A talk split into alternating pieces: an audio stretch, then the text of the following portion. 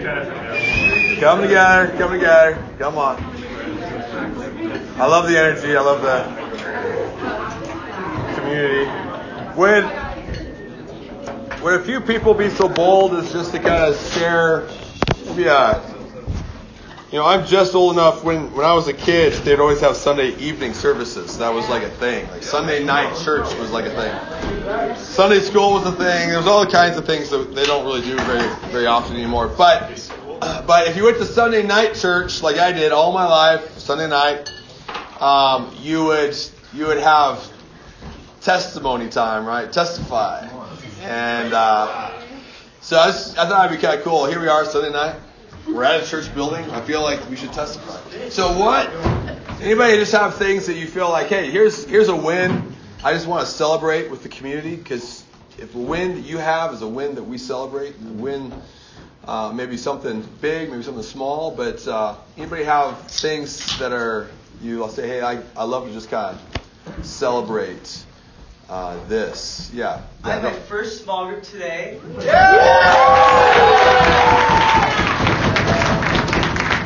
chance. A chance. Guys. A small got, group of me. I, okay, no, no, no, no, no, no, no. I, no. Okay, I was about to explain. I was about to explain. I have six guys that I'm like pursuing, and I got two of them in the same room at the same time. Nice. Yeah! That's good. Awesome, awesome, awesome. Awesome, awesome, awesome. Good deal. Good job. Good job. Who else? Who else? Yeah, yeah, yeah. Just, Uh, there's a guy I've been pursuing since day one. Uh, it seems to be like my first day on campus. Uh, I was driving him in the car the other day, and uh, he casually mentioned to me, he's like, "Oh, I, uh, oh, by the way, he's from Iran, as most of them. Uh, I bought a decorative cross on Amazon the other day. I can't wait for it to get here." And I was like, "Oh, really? Why'd you buy that?" And he casually mentioned, "Oh, I'm a Christian now."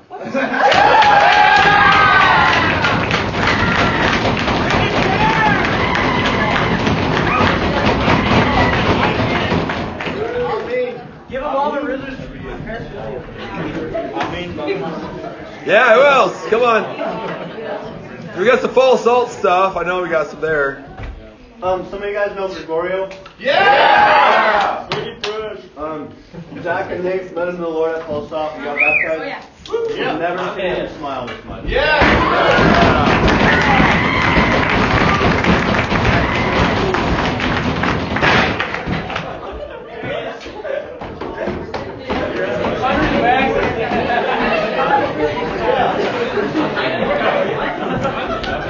What else? What else?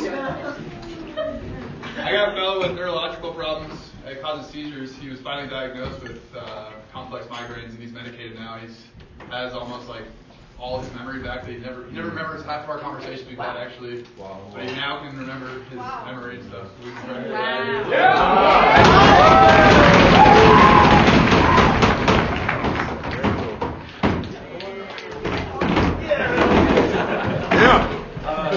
Guys, they know Mitchell. Woo! Yeah. One of the people who told me about Outpost. Woo! Yeah. Now I'm pursuing him, and he's dedicated his life and has turned around and asked me when small group is.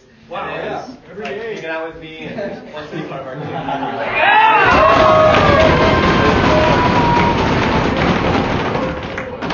All right, a lot of boys here. I know the girls are doing stuff. Where are the girls at?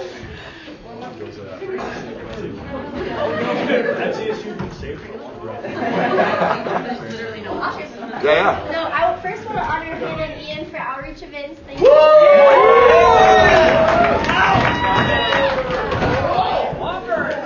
So at, at one of the outreach events, I met a girl. We met a girl who was like wearing a boot, and she was supposed to have surgery, like potentially taking something from her rib and like putting it in her leg. I don't know. It was really complicated. And so she was searching for Christian community. She was kind of at her end. And then um, when she was honest before God at, during one of the outpost events, um, she saw a vision of God giving her a hug and like just um, she'd never seen that and she's like thinking about getting baptized. But um, now she doesn't need a boot and she's like just needed to rest her leg and it's just really cool. Good.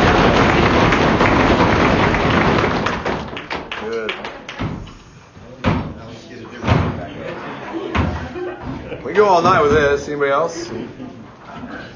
other things worth highlighting, celebrating? Small or big? Nobody died shooting. Oh, the whole drive home, I was like, thank you, Jesus. Thank you, Jesus. I haven't taken that many girls shooting before, so nothing against you girls, but it was just like a whole new thing, whole new experience. Dylan. I had a guy I've been pursuing for a year and a half, um, and he finally came to large group last week.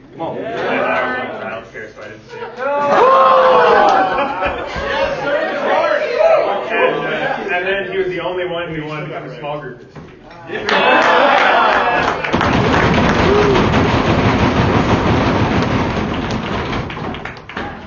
Nice, nice, nice. Good. All right. What else? Anybody? Yeah? I have um, a girl in my small group. Yeah. Her name's Paula, And um, she, uh, she's been going to Catholic Mass for a while. And today we just got her to come to Foothills for the first time. And she, like, just completely had her eyes open to like, how different it was and how, like, intense in a good way. She didn't know exactly how to translate the word, but I think she had a really good experience at Foothills and just learning um, the difference between like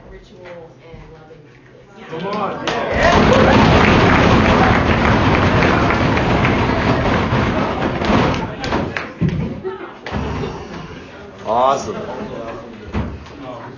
All right. Yeah.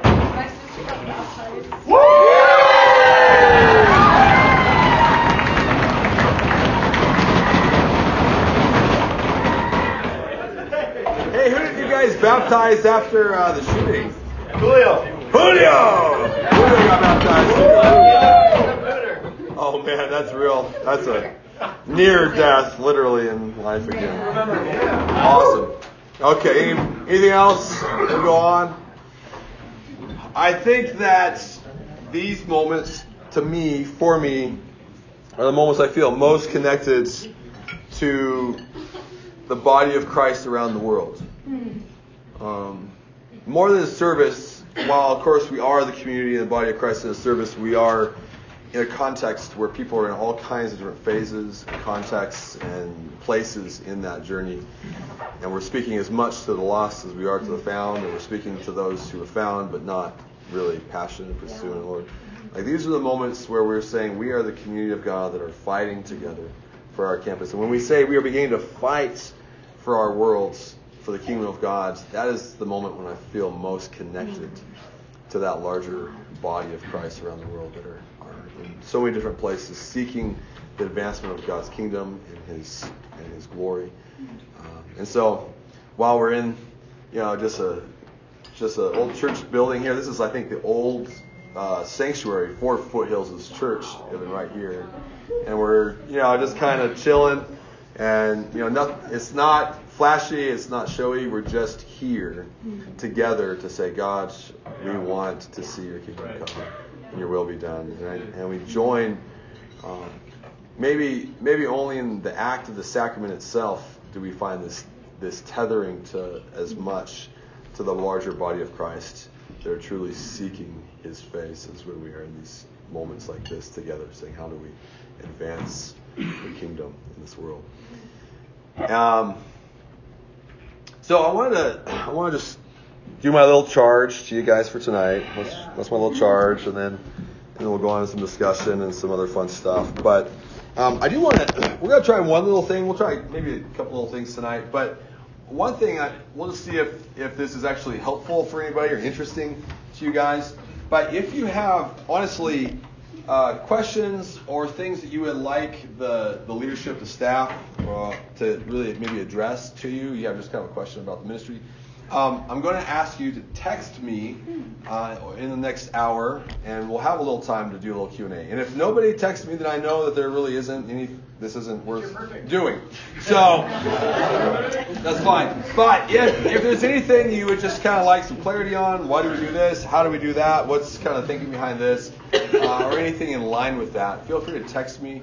Uh, in this little bit here, but 970-690-2212. Um,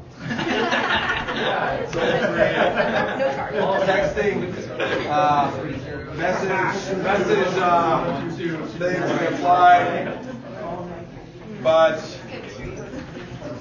Dude, that number's in the bathroom stall in the library. Where's that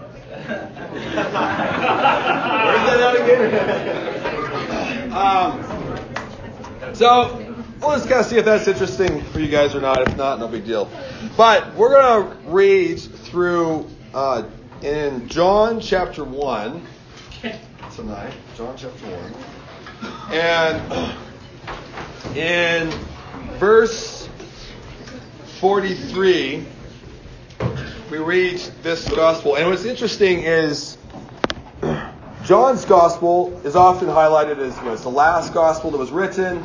It was the oldest gospel. Um, it's often considered like the gospel written in reflection upon the work of the Holy Spirit in the early church. You know, John's looking with with time and perspective at the life of Jesus and saying, hey, here are the things that we really need to make sure we highlight that we haven't yet from the other gospels. But not only that, uh, but it's also interesting that in John's gospel, this John's one of the agendas that seem to be actually coming up from John is that he is trying to say this is how we saw Jesus' ministry impact us. And he's highlighting specific stories. He's honing in on specific things that to the early church were deeply meaningful and significant in how they understood how do we then act out uh, the commission of God to the world. And so we see these really interesting interactions. And when we look at it through the lens of this is what the early church would say to us today, uh, it's a really interesting perspective that we suddenly see John through. But in John, verse uh, 43, John 1 43, the next day Jesus decided to leave for Galilee. Finding Philip, he, he said to him, Follow me. Philip, like Andrew and Peter, were from the town of Bethsaida. Philip found Nathanael, good name, and told him, Stop it. Gotta give you at least one every night. We have found the one Moses wrote about in the law and about whom the prophets also wrote, Jesus of Nazareth, the son of Joseph. Nazareth? Can anything good come from, that, from there? Nathanael asked. Come and see, said Philip. You know, humble Nathaniel right there, right? You think come good come from there? Come and see. When Jesus saw Nathanael approaching, he said to him, Here is a true Israelite in whom there is nothing false. How do you know me? Nathanael asked. Jesus answered, I saw you while you were still under the fig tree before Philip called you. Then Nathanael declared, Rabbi, you are the Son of God. You are the King of Israel. Jesus said, You believe because I told you I saw you under the fig tree. You shall see greater things than that. He then added, I tell you the truth. You shall see heaven open and the angels of God ascending and descending on the Son of Man. Um, just a couple thoughts for us tonight. Um, what does what does this interaction teach us about Jesus' ministry to Nathaniel, and from that, our ministry to the people that we are fighting for in our lives right now? Um, and one thing here is, is real simple. I'm just have to highlight it because it's just something we always want to highlight. But Jesus spoke identity over Nathaniel, right? Here is a true Israelite. There's nothing false. He speaks identity. And it's not it's not silly identity. It's not like, hey, you're you know a great Israelite or something. He says, you know, he speaks the kingdom of God over this guy. And so always, always and again, honor and spoken honor and speaking the things of God into each other's lives and over each other wow. is something that is always critical and always so important. Mm-hmm. And I think last time we were here, I was mentioning there's there's a number of principles of of culture, talking about what are you know, how do you create culture. The thing that's really interesting to me is that in in my study of of how culture is created, almost most of them, most of the principles all have a baseline of honor. Spoken honor is is the is the underlying assumption from which uh, communities create convictions and values that they share. And so, what we honor in each other, what we share with each other, is what is what we will replicate and what we will emphasize. It's interesting, the, number, the things that I see about myself, the things that I aspire to often are the things that people have said about me as true. And, they, and so those things that, be, that they said were true about me are the things that I aspire to be true about me in the future. And so we, we see that here in Jesus. At the very beginning, the first thing Jesus does to Nathaniel is he honors him, he speaks identity over him. And so, if that is the first agenda to Jesus' ministry to Nathaniel, I think that probably should be our first agenda when we interact with new people as well. Um, second, he invited um, Nathaniel into a real relationship with himself. And that sounds real obvious, but what I'm what I'm contrasting is is he invited Nathaniel to experience uh, him, his a relationship, a meaningful, authentic interaction. Um, he what's funny is Nathaniel had these objections to Jesus, mm-hmm. but Jesus didn't respond by answering his objections. Um, he, you know, what what good could come from Nazareth? Jesus wasn't like, well, you know, when I was born, I was here, and I lived there, and we traveled here. This is how I fulfilled the prophecy of Isaiah, actually, even though you don't really see it yet. And he didn't really go into that. And know that there isn't a place for that. I'm not saying there isn't a place for that. There is. But what's interesting is, I think a, number of us on staff have been kind of talking through. There, there can be a real interesting contrast that we so often spend so much of our emphasis talking, teaching people about Jesus that we don't spend that much time always inviting them to experience Jesus. And and how do we do that? How do we not not in a service, you know, not don't don't rely on you know Brent's altar call to get them to an experience of God. Although that's always helpful, that's always good. That's you know that's not the end all of how you should do it. You invite them. I remember I remember hearing this account of of um, uh, a, psycho- a psychiatrist who specialized in in uh, abuse uh, situations, and so obviously just very traumatic type stuff. And he had a number of ladies that he had been walking with uh, through through you know post abuse relationships and things like that for years, many of them. And he talked about he, he got so fed up because nothing was working. He was a Christian psychiatrist. Uh, so he was kind of working from that perspective, and and he was always speaking the truth of the gospel. He was always speaking the you know principles of the kingdom of God over these women, and he's just like, man, this is not working because years and years ago, and there's just there's no freedom, there's no deliverance, there's no progression, uh, and he finally he said he got so fed up that he just said, you know, okay, we're gonna try something. And he had this lady he had been walking with for years. He said, I just want you to try something. I just want you to, to just sit and, and go back to that place of abuse and go back to that relationship. And and I want you to put yourself there. And he said, then now I want you to ask Jesus, how do you see me? And and all you know, all of a sudden, tears. You know, ministry is measured in tears and salvations, right? So there's tears just flowing, and she's just she's breaking down. And and he asked her. He said, "What what happened? What the Lord say?" He said, "Oh, Lord said, you know, I, I can't remember exactly what the Lord said in, in this testimony, but but it was something to the extent of, you know, you're beautiful, you're my daughter, I love you. This is not, you know, I don't see you as dirty. That that kind of a thing. And and he said, he's like, I've been telling you that for years. Wow. And she responded, she said, Yeah, but you're not the king of the universe. and and actually, you know, I've, I've done that. I, have I've experienced, actually, I've, I took that and I was like, okay, well, let me test that out. I've, I've done that with, with people before, and it's, it's, it just is good. It actually, the Lord speaks, but we're so scared of letting the Lord speak because we think He won't speak, and so I need to speak, and so I'm just going to trust that I'm going to like have the answer and be the answer man, yeah. instead of saying, "Let me hmm. lead you." Yeah. See, this is the thing. He was Nathaniel was led to the feet of Jesus, hmm. wow. and Jesus then began to speak identity and began to do the things that only he could do. That's good. So, are we bringing people? You know, I, I just remember, honestly, I was trying to think about that just like today. I think this may have been my last like weekly meeting that I have ever led uh, for a small group.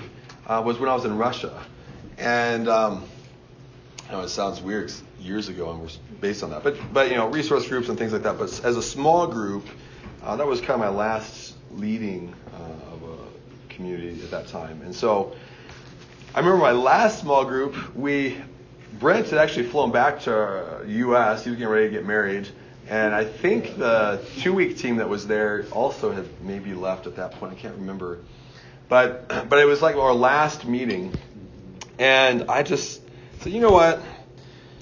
I don't know. This is kind of our finale. I just I'm I'm done trying to tell you about Jesus. Let's just spend some time. And I, I talked a little bit about the Holy Spirit, and I just said, hey, let's just spend some time and just listen to the Lord. And honestly, I kind of thought it was lame. You know, it was kind of like I mean, it wasn't. There was no like deep theological concepts that I drew out, or no, you know, profound like intellectual like whatever. But but I just kind of like led them there. And I remember Dima coming up to me afterwards, who you know we had led him to the Lord that year. And, all these things. He said that was the best meeting we had all year. Wow. I was like, really? I put so much work in, you know. That one, you don't remember that thing I said like three months ago? I mean, it was so good. You know. No, it was just. So, are we? Spe- do we spend enough time? Not just teaching people about Jesus. Not that there isn't that place, and you guys get that. We need to be communicating the truth of the gospel. But are we bringing people to the feet of Jesus instead of just talking about him? That was that was Philip's example. He brought Nathaniel to Jesus so that Jesus could do what only he could do. Mm-hmm. Um,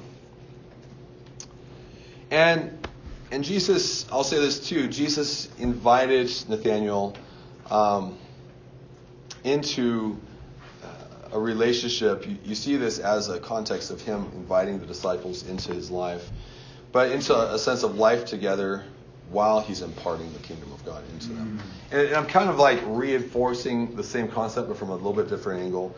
Um, when we talk about discipleship, we're always working, we're always talking about it from the sense of relational ministry, relational discipleship, which means essentially two things. Uh, we're always looking for essentially two things when we talk about relational discipleship. We're looking for one, we're looking for a sense of life together, and two, we're looking for a sense of impartation. We're looking for those two things to always be there. Um, you can now what is life together? You know, at that time to be a disciple, like there was a there was a first century blessing which was may you be covered by the dust of your rabbi.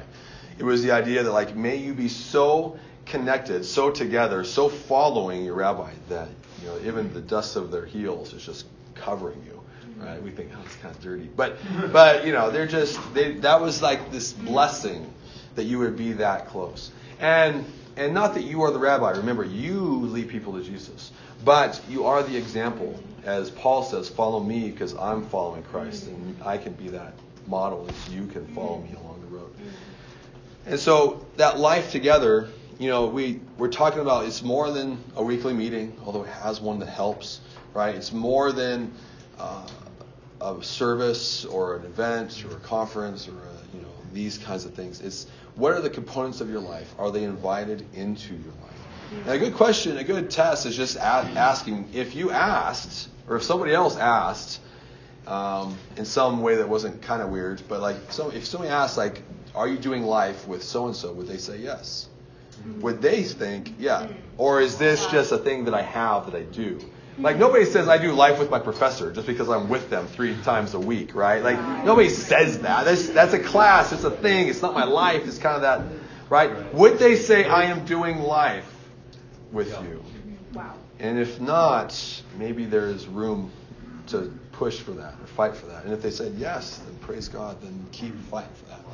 So are they? Is there a sense of togetherness? Is there a sense of life together? And two, is there a sense of impartation? Because we can do life together and never go anywhere. Mm. Yeah. Right? Like, is there that sense of impartation that, you know, Jesus said, hey, you know, Nathaniel, he, he, call, he calls out the, the story of Jacob. Um, no, sorry, not Jacob, Joseph. Oh, no. I'm getting my Bible. Um, Jacob's ladder? Yeah. Yeah. Thank you. Thank you. I'm like, Joseph was, no, never mind. Yeah, Jacob's ladder. Jacob has, you go in Genesis and you find the story where Jacob falls asleep. And, and, um, all of a sudden he has this dream where there's, these, there's this ladder and there's these angels that are coming down to the earth and going up to God and they're going up and down. And, and Jacob wakes up and he says, he freaks out. He says, um, God was here. I didn't even know it. Now, in his uh, ancient, you know, Middle East mind, he literally is thinking this is like a this is like a temple site. This is like a holy site. This is a place where heaven and earth are starting to merge, which is true. But he was thinking it as as almost unique to anywhere else. But we realize in hindsight what what Jesus is highlighting and what he begins to metaphorically connect is Nathaniel, you're going to see the same thing, but I'm the connecting point between heaven and earth. I'm the place yeah. where you're going to see these two realities begin to merge. Yeah. And I am always with you. And in that sense of you know the Holy Spirit in our life, we suddenly see this this concept that we don't always realize God is there, mm. but He is. And so so Jesus is connecting Nathaniel into a journey of saying, hey let me let me walk with you as I re- help you reveal um, the reality that you don't even see around you. And so, are we imparting the kingdom of God? Are we imparting the reality that they don't even see? Like they don't see it, they don't want it, they don't even know. Some of them do, but they don't. You know, how are we imparting the kingdom of God? And so, you know, some questions just to ask yourself is like, do you have a vision for the guys or gals that you're fighting for? Do you have a vision? Do you have, this is what I, you know, that, do they have a vision for their life? Like, that's great. You can work from that. Like, oh, I, I really want to grow in this, if, you know, if they're far enough in their faith. Or if they're not, it's like, man, this is what I'm wanting to, you know, grow you in. And, and is there a sense of impartation? Now, if you can answer these two questions, that kind of helps you assess how to go about your discipleship approach in a relational way. Because if you can do just relaxed love relationship and life together with no structure, that's fine. Go with that. Mm-hmm. If you can do life together and impartation. But if you've got a guy or a gal who's like, man, they're not engaging enough for me to just hang out with them mm-hmm. and talk about the Lord in enough of a significant way that is actually going to get them where they need to go in their walk with the Lord, mm-hmm. then get Tuesday at 2 o'clock with them and have, you know, a Bible mm-hmm. study and go through John or go, you know, do, do a more structured thing if, if impartation needs that. But if all you do is Tuesday at 2, so you can impart the kingdom of God to them, but you're basically the professor who's like, I'm not doing life with you then what you say on Tuesday at 2 o'clock won't ever have that meaningful significance. It needs to be both.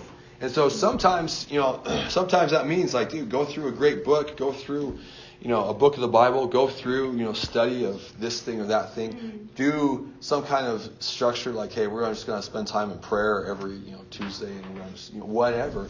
Like it can be intentional impartation. Um, and sometimes it doesn't have to be because like man this guy is just like with me and as we are doing things you know that always should be there.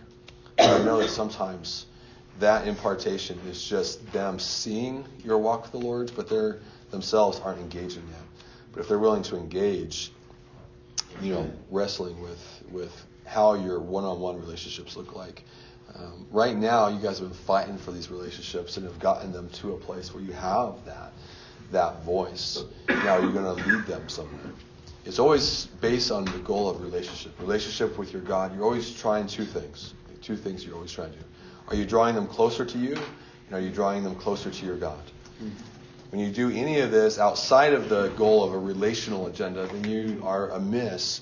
But we are saying we are working and fighting hard to draw people closer into relationship with our God and with each other. so I was I just been talking with a lot of you guys recently about that, and I was because I've been trying just trying to think through. Like I think this is the time of year where oftentimes people are starting to have those deeper conversations. I just want to encourage and challenge you. Like remember, like let's let's have a vision for our people, and let's be intentional. Make sure that we are imparting the kingdom of God in, in a meaningful, significant way, and that we're doing life with them along the way. And I think Nathaniel's life was transformed because Jesus said, Hey, come with me. You'll see greater things than you ever imagined if you just hang out with me. and I'm going to impart the kingdom of God. So the kingdom of God becomes more than a concept and becomes a conviction of your heart and life as you start to see the reality of God's kingdom all around you. Um, but all this happened, as I kind of mentioned already, but last thought here is this happened because he was invited by another to join into that relationship with Jesus. And, or what, I'll say this, not just in a salvation concept, but because Nathaniel was a man who Jesus even said, like, you are a follower of Yahweh. In that con, you know, this is pre-Christ's death, resurrection, uh, but in that sense, Nathaniel is, you know, we would say saved, right? He is a follower of Yahweh in the truest sense of the word. And yet, because, because uh, of a friend, uh, a, a, member of, of his community came to him and said, "Hey, we've got we've got someone we need to like hang out with and follow." He was invited into a deeper mission in the kingdom of God than he was ever going to have otherwise. And so uh, it is that time of year. I just have to kind of highlight. Um, we have people. I know it sounds crazy, like late October. We are already talking a little bit about even LTC. Like, who are the people in your life that's like, man, they're ready to join in on the mission of God, or could be ready to join in in the mission of God mm-hmm. with you, sitting next to you next year in this room. And, and I know it's early, and, and honestly, we're gonna we push LTC as far back into the spring as we can because we want you to have that time you come back in the spring semester to really do that well. But I would say if you are if you have guys or gals right now that have that potential, help us grow that conviction out of that concept in their life. And and one of the best ways you can do that is just help them kind of what we sometimes call just small wins. Like help them experience a little bit. Like help them let them go out with you when you do on-campus presence with Ian and Hannah. Have them come with you and give them a little vision. When you're talking, you know, we're going to be talking about missions week here pretty soon. That's a great way to create small wins. It's like, hey, go for a couple of weeks and just experience um, the Lord working through you in a real intentional way. That's a small win. It's a way to just kind of build hunger, curiosity, and enjoyment. Honestly, fun at some level in in responsibility. Like, go out there, just pray for. Uh, the campus and just help them, let them see your passion flow through. Um, but be intentional in this season. And I think for those who you think have that um, maturity in their faith at this point, or could develop into that, that's something that you can do. Don't just throw it at them. You know, here in a couple of months, like, hey, I'd really love you to join LTC and do this. Like, build them up so they feel like, man, this is something I would want to do and I'd love to do and I could could do. But just kind of working out those small wins, like going out pursuing, you know, invite them into that conversation about pursuing after that guy or that gal that you're really fighting for, and let them help you. Let them in on the vision of, of legacy and what it could look like um, if they if they help you even now in your community. And and we'll see the kingdom of God grow here. It's, it's you. you know, it's at the end of the day, you know, it's it's an amazing thing we get to do with campus ministry but it's a weird thing because our our community is so short lived, few years, and you guys are out the door. And and at the end of the day, right, our identity is not based on what you produce, uh, but our vision is in part based on that. Your identity is not, but our vision is. If we're going to have every student on our campus relationally connected to someone who is fighting for them, then we have to replicate. Replicate or die. Give up on the vision or or replicate the kingdom of God in other people's lives that can do the same.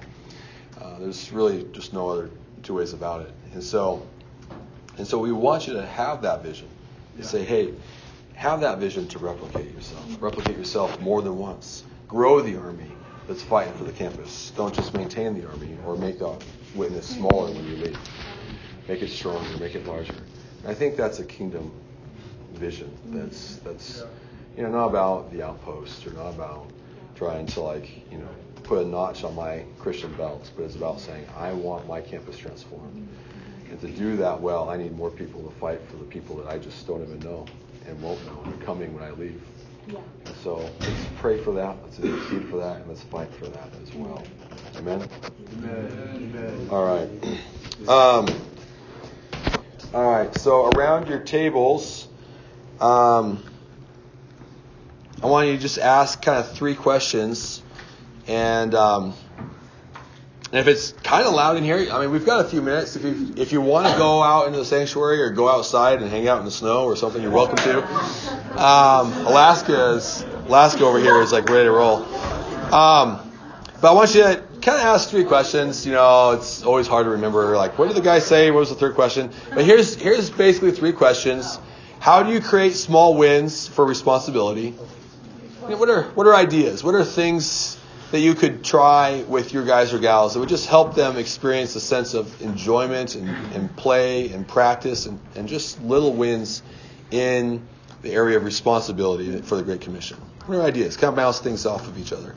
How do you do life together in one-on-ones? Like learn from each other. Like, hey, what are things you guys are doing? It's like, you know, you got busy people, you got busy life. How does how do you do life together with your guys or gals? And how do you do impartation in one-on-ones uh, or in small settings like that? How do you do life together? How do you do impartation? And how do you help grow the desire to fight for their campus um, in early, kind of small wins, if you will? Does that make sense? All right, so go ahead and just kind of chat around your tables. We'll give you guys, uh, you know, we'll give you guys maybe 20 minutes here of it, 15, 20 minutes. I'll get you, I'll call you out at five minutes till.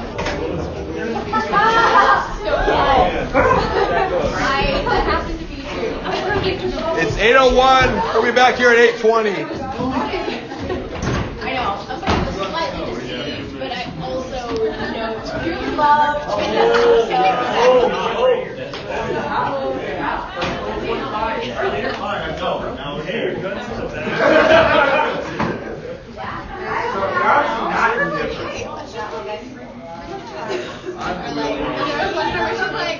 Let's go.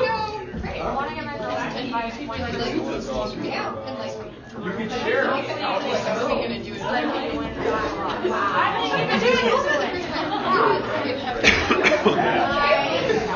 The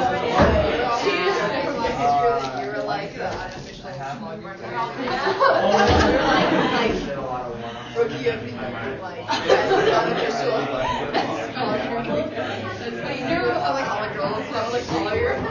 She just knew how to. She knew how to push me into doing it without like overwhelming me.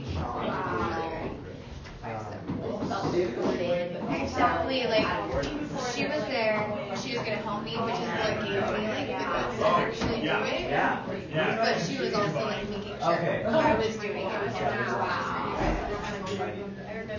shared how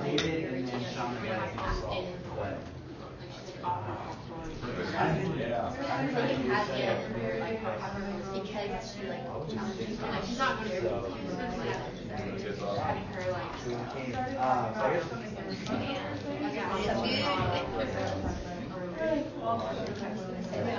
allow to help right? Kind of shape it what that time like.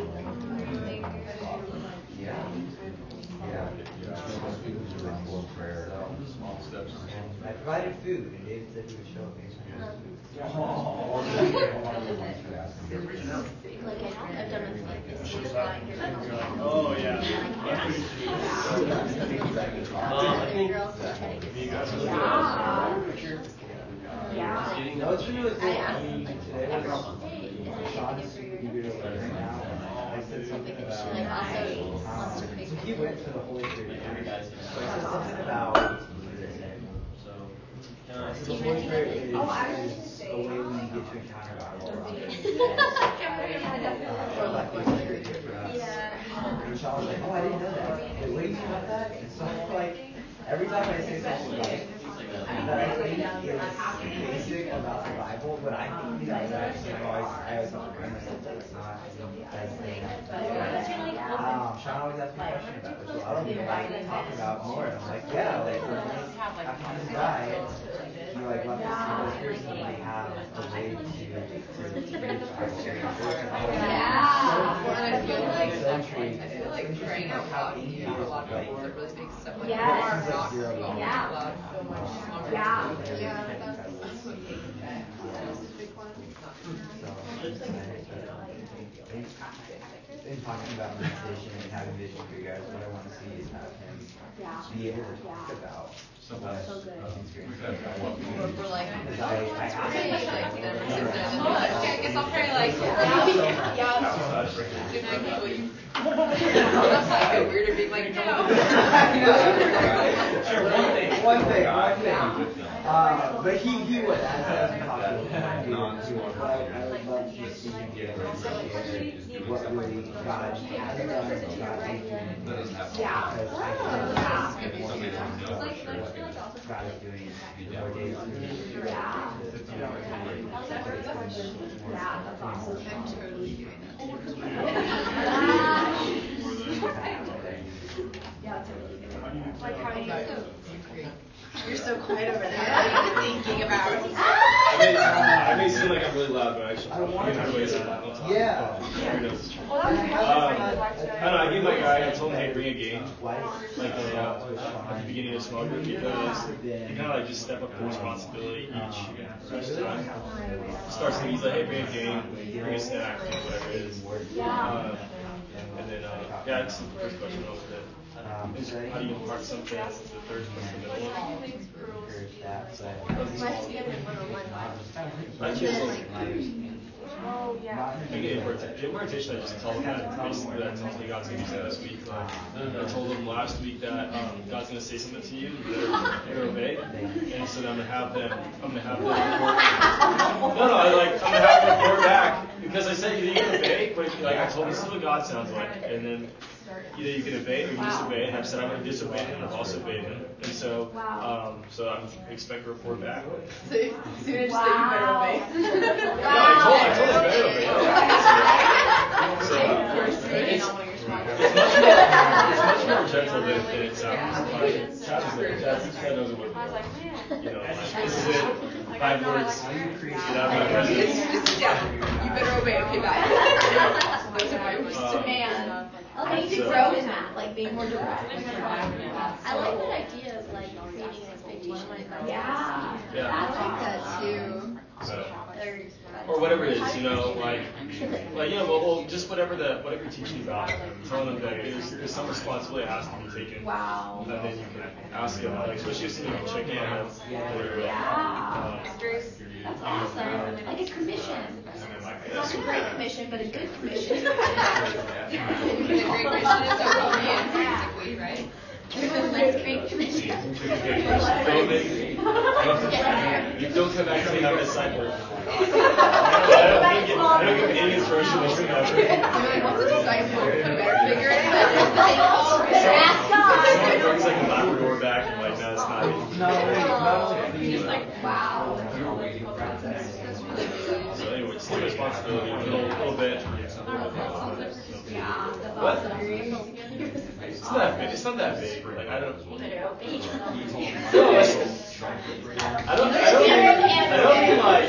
Like I don't mean like the whole thing. I mean like be looking for that. Like yeah. Be prepared. Yeah, like I, just the small thing, not like, not like you know. Okay, God, so Yeah, is you it know, today? no, like you know, like one thing, one example, like just one example. Oh, I mean, where did? Yeah. One of my girls, like, like, kind of taking a step back from like obeying. Like, how do I first hear it? Because she's like, Well, I talked about that too. God told me to do blah blah blah, and she's like, what really could be? So talking about that. So I mean, that just gave me the idea um, to like keep asking her, like, did you hear something from God? They're uh, like, you know, like, yeah. I stalled a couple times. Like what? Yeah, he said I was pretty good. Right. I feel like the idea of follow-up is like important. You know, like you tell them Yes. something and then you, you go on and it's you do something else and then you're capable, but like like kind of holding them accountable to like what you're doing. Yeah, That's like I need to get better at that. But I find it How you. Yeah.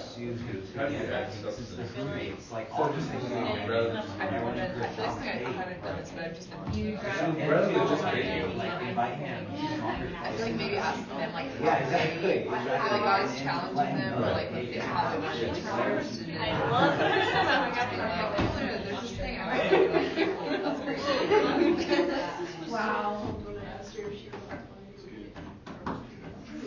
It's like, it's fun. Like other things in our lives, like, you know, you have everything like, they're more vulnerable. Laughing at you.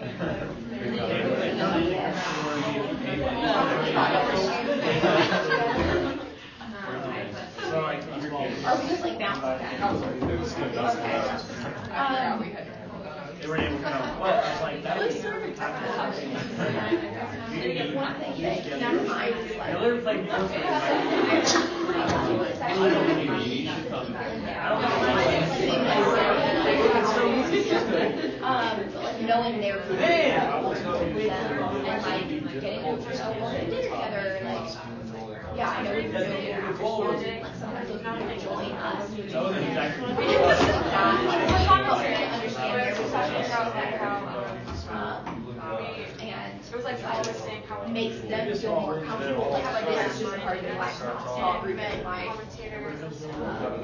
It was like talking about, it was interesting, because like when I was. It's like topics, how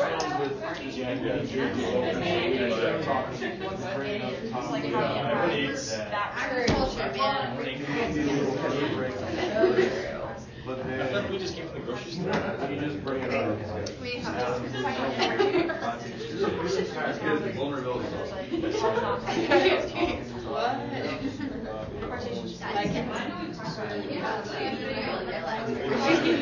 I, I feel good that you made that. I think it's easier for a while to, to talk about football and other trivial Grocery store, shopping.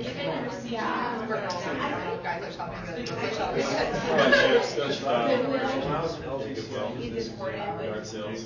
Yeah. Yard sales would be great for me. it's almost like talking to them with the office. And then they, yeah, take that. Really good. What I was, I didn't put What? my option. Cares, what are you doing? Doesn't matter. Going to the giant pizza oven. I yourself. spent these six for giant pizza. Like, this tall. You're getting of. So I was thinking. When you have like people that are like insanely busy, like I'm having a couple that like I haven't seen in weeks. I can't make it. Or like, or will like make fun of me and then they cancel me.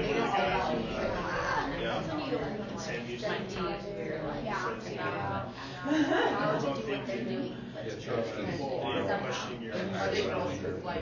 smart? They're like. They're not questioning, that is not questioning your. Yeah, that's a to at it. Isn't it, then you don't do it right now. Think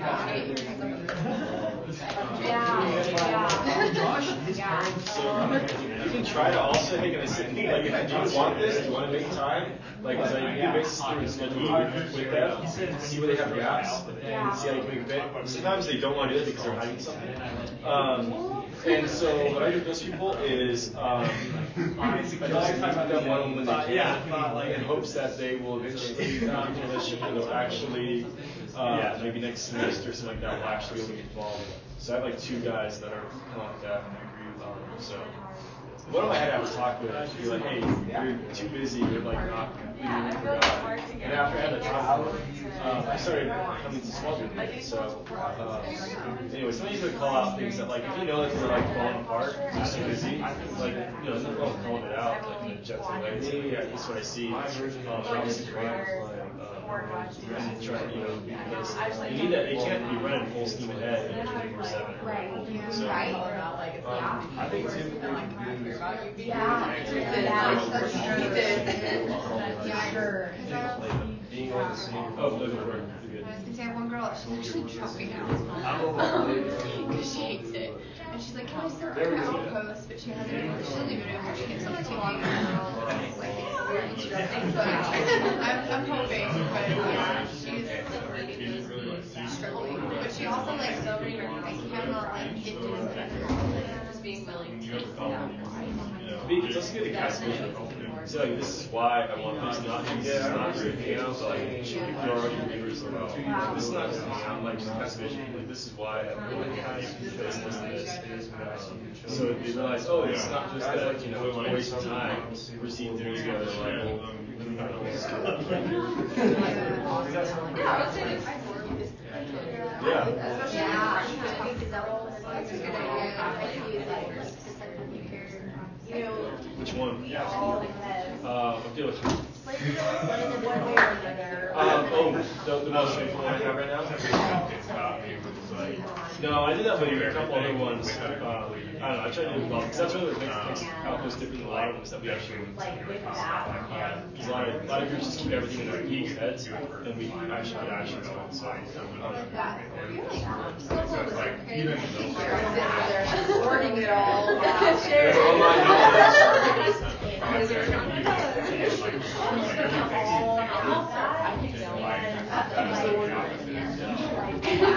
I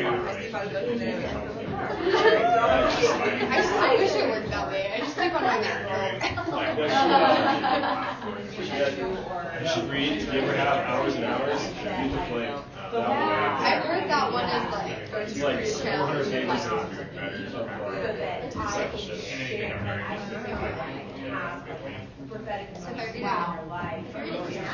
It's not, it's not a fun book, a good but it's not a fun book.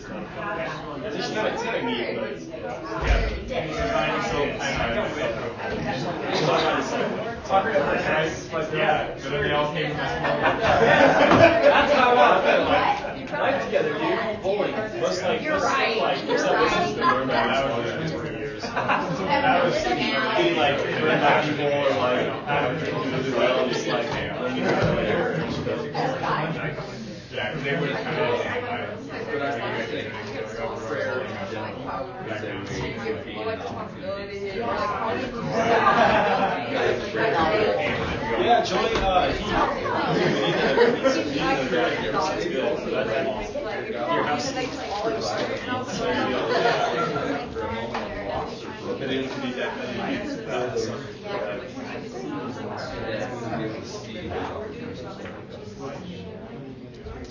I think y'all are saying like, is like, you know, like, well, live life with I would, Yeah, like, I sort of, she has the knowledge, but she's not Ryan like, Lau, like, the guy, like, I don't know, but how do you, like, how do you guys like able to if Wow. gonna get me, we went through the It's, it's all them. It's not them. They choose, they choose their heart.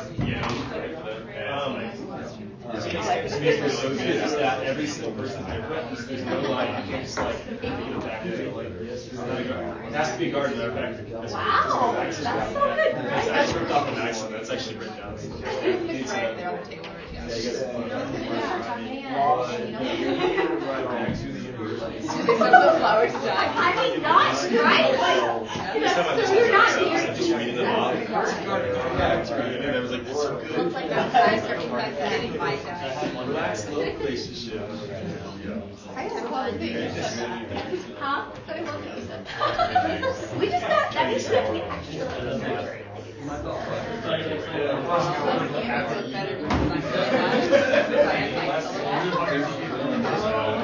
We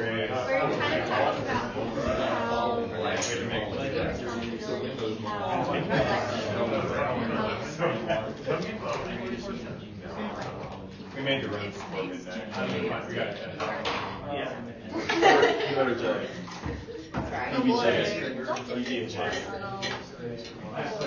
You. Be successful with like responsibility or test. being like together like parting. God's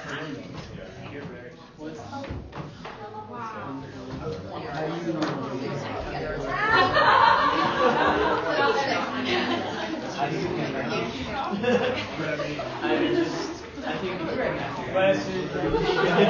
questions that you were I like and from God.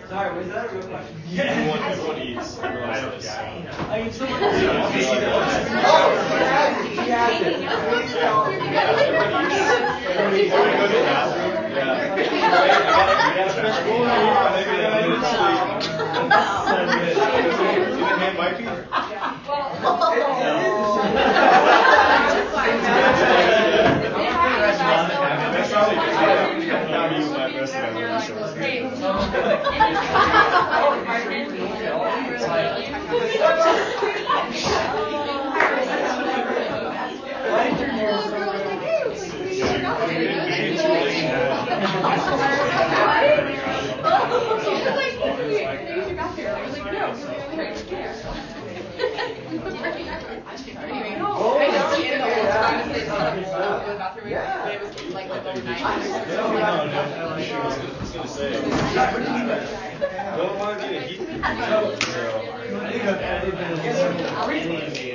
that a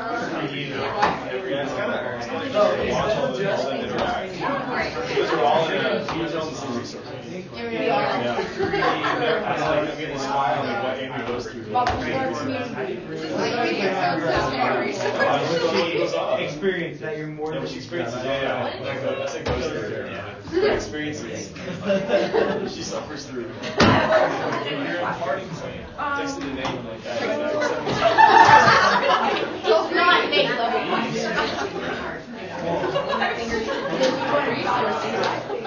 Um, so something we talked about is like inviting people into the prayer life, like having prayer together.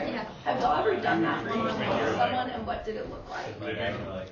Um, I did it with Brent in Danforth Chapel because it's always empty. It's kind of sad. He said that. Yeah. And I just had a time when he was there. And what you can do is you can uh, be in there, like say, I'm from this time to this time, and join the prayer with you, like a piece, and then just have whatever girl in there, and uh, you know, just flames, campus out or back and forth. Do that. That's a little easy. I've never done this before. Man, that was like like one-on-one clean guys. So yeah. But then I've got. Kind of exactly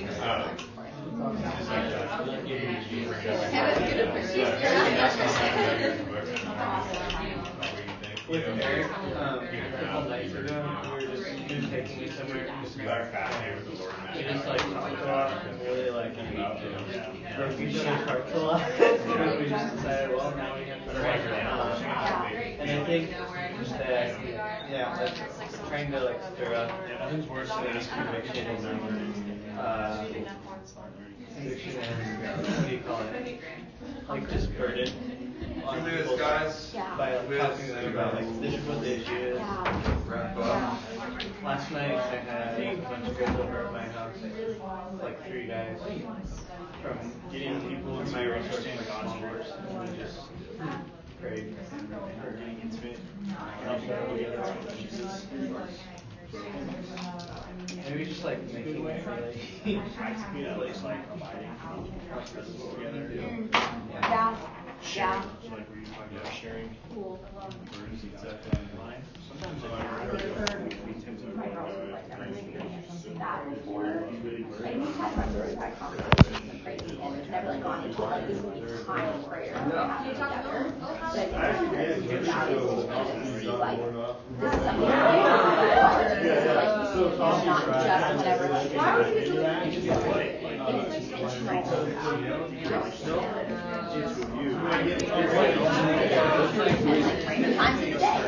gone into like this will be time of prayer that we have together. But I think it's to see like this is something that we have. This is like not just whatever. Like, why would you do that? It's intentional. Times of the day. It doesn't have to be right after small group, you know. For me, like I'm motivated to read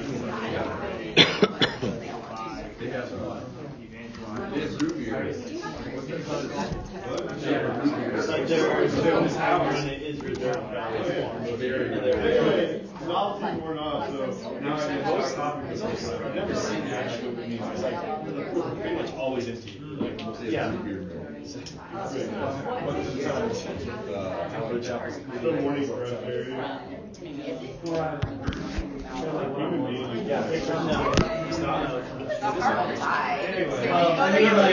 in aspect. Yeah, maybe there's like meditation. Um, okay, so if you go to the front, there's this like slab, and you lift it up, and there's quite a big rim underneath there. Some people are stuck under there. And you read about like where God's gonna people's lives. Or write your own and stick it in there. You can even go with go with the girl folder guys and write a prayer and stick it in there. Under the cross, that's like so little. Yeah, you kind of lift up this tile. Yeah. Yeah. Yeah, that's it. Oh, that's sweet. Yeah, it's super sweet too. But the pews are so gross they stick to the So you notice that you said like I'm stuck in this Things like that, you can sit in popcorn. So like I'm getting, um, cheap, the cheap charter, you know, you need, talking about what you use, good facilities, good. Yeah. Um, doing life together. Maybe to. All right, guys. We're back together.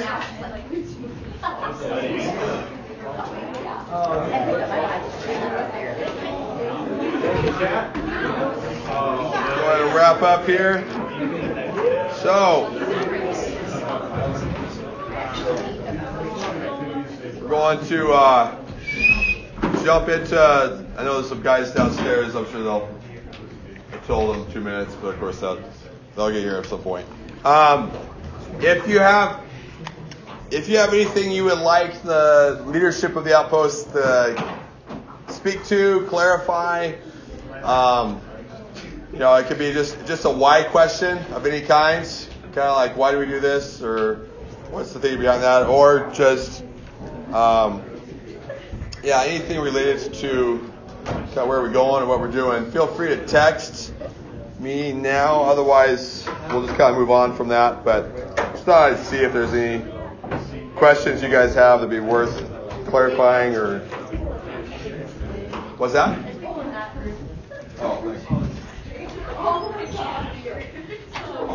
Oh,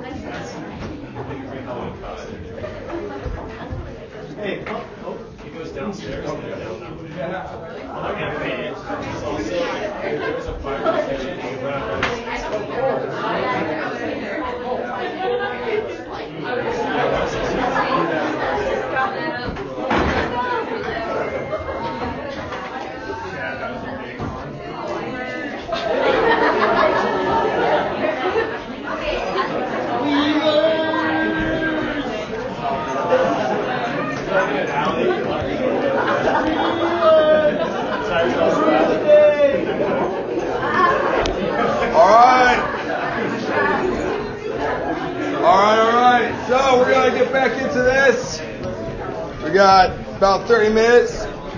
Do. Um,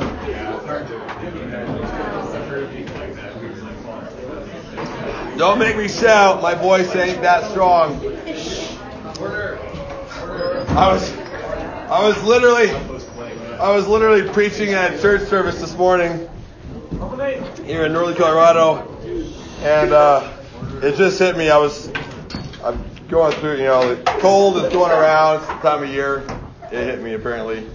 And I was up on the, I was on the stage. I was actually getting so dizzy. I had to like lean on the, on the podium like this. Everybody thought I was just getting really serious in the message. I was actually just holding on just so I didn't fall over. So I'm feeling all right.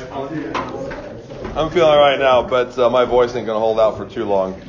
Um, so yeah, if you like, you know, I just kind of thought, hey, it might be interesting if there's anything you guys like, like more clarity on, or any advice you like, just on a, on a kind of corporate perspective or from the leadership. Uh, feel free to text me. Otherwise, we'll move on. Um, so a couple of, well, what do we got? So we got a couple here. So we'll see what. My question is, would you consider your shirt red or orange?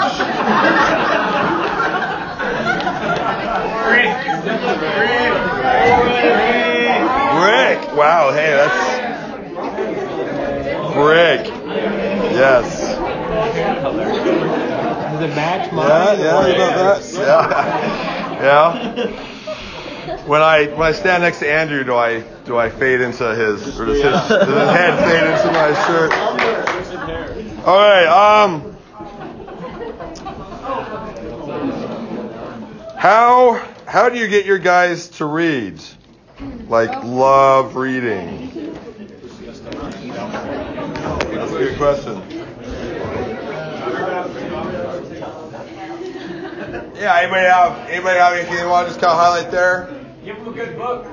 Give them a good book. Yeah. Yeah. Give them a good book. Yeah. Andrew. Don't tell them anything, and they just have to read a book to find out everything.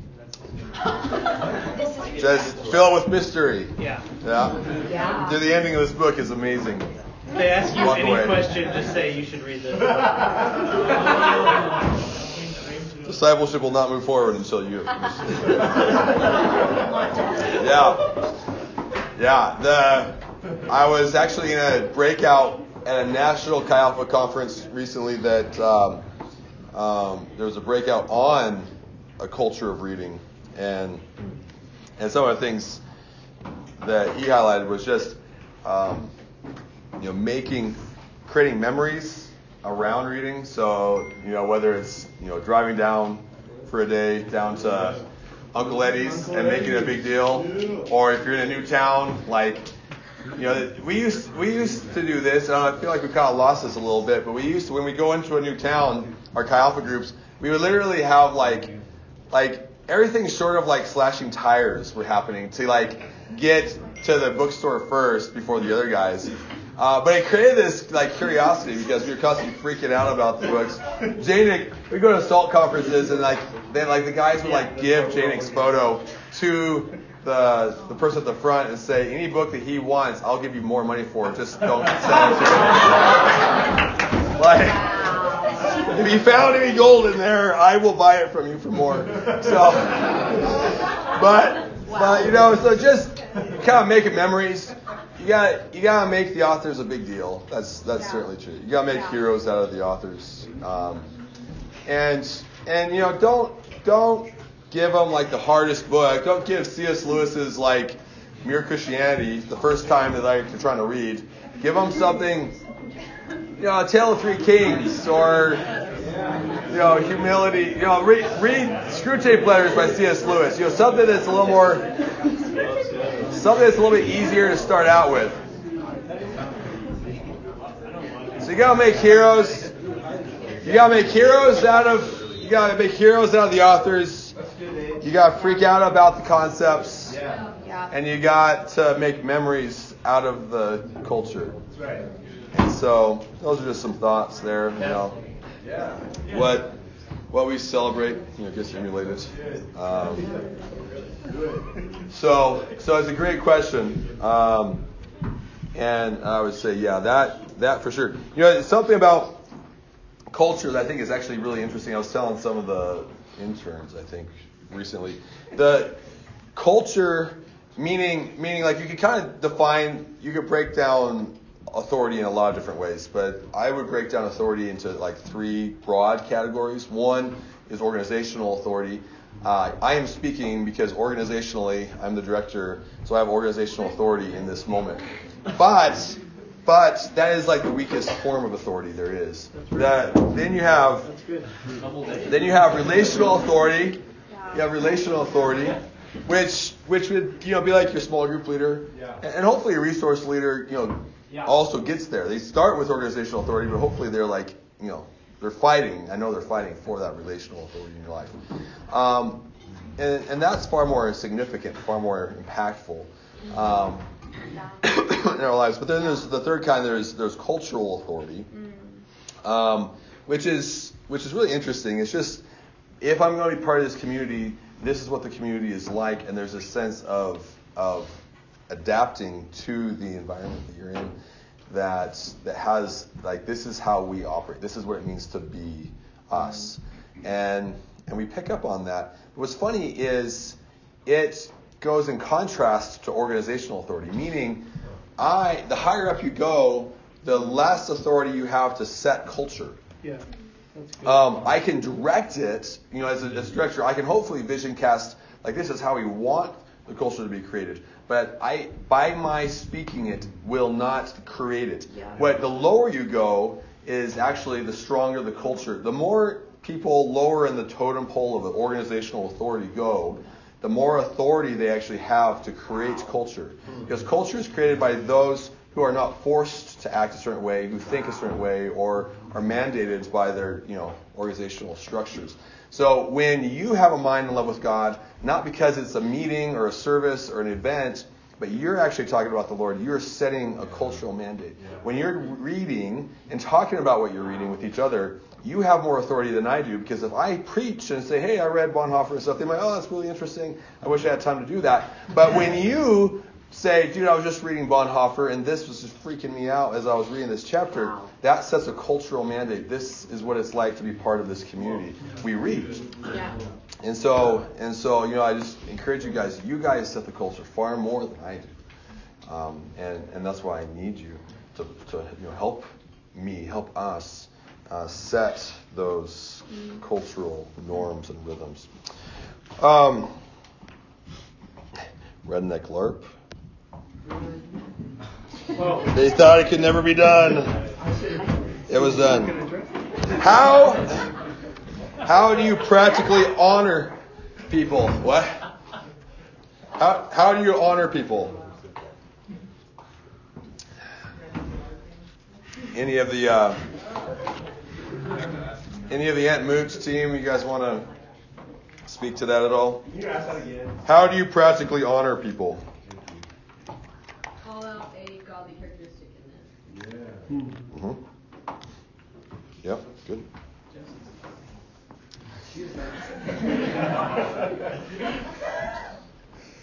Talk about people behind their backs. Yeah. Yeah. Backs. Godly gossip. Yeah, godly gossip. Yeah, it's good. Yeah, it's good. Other thoughts?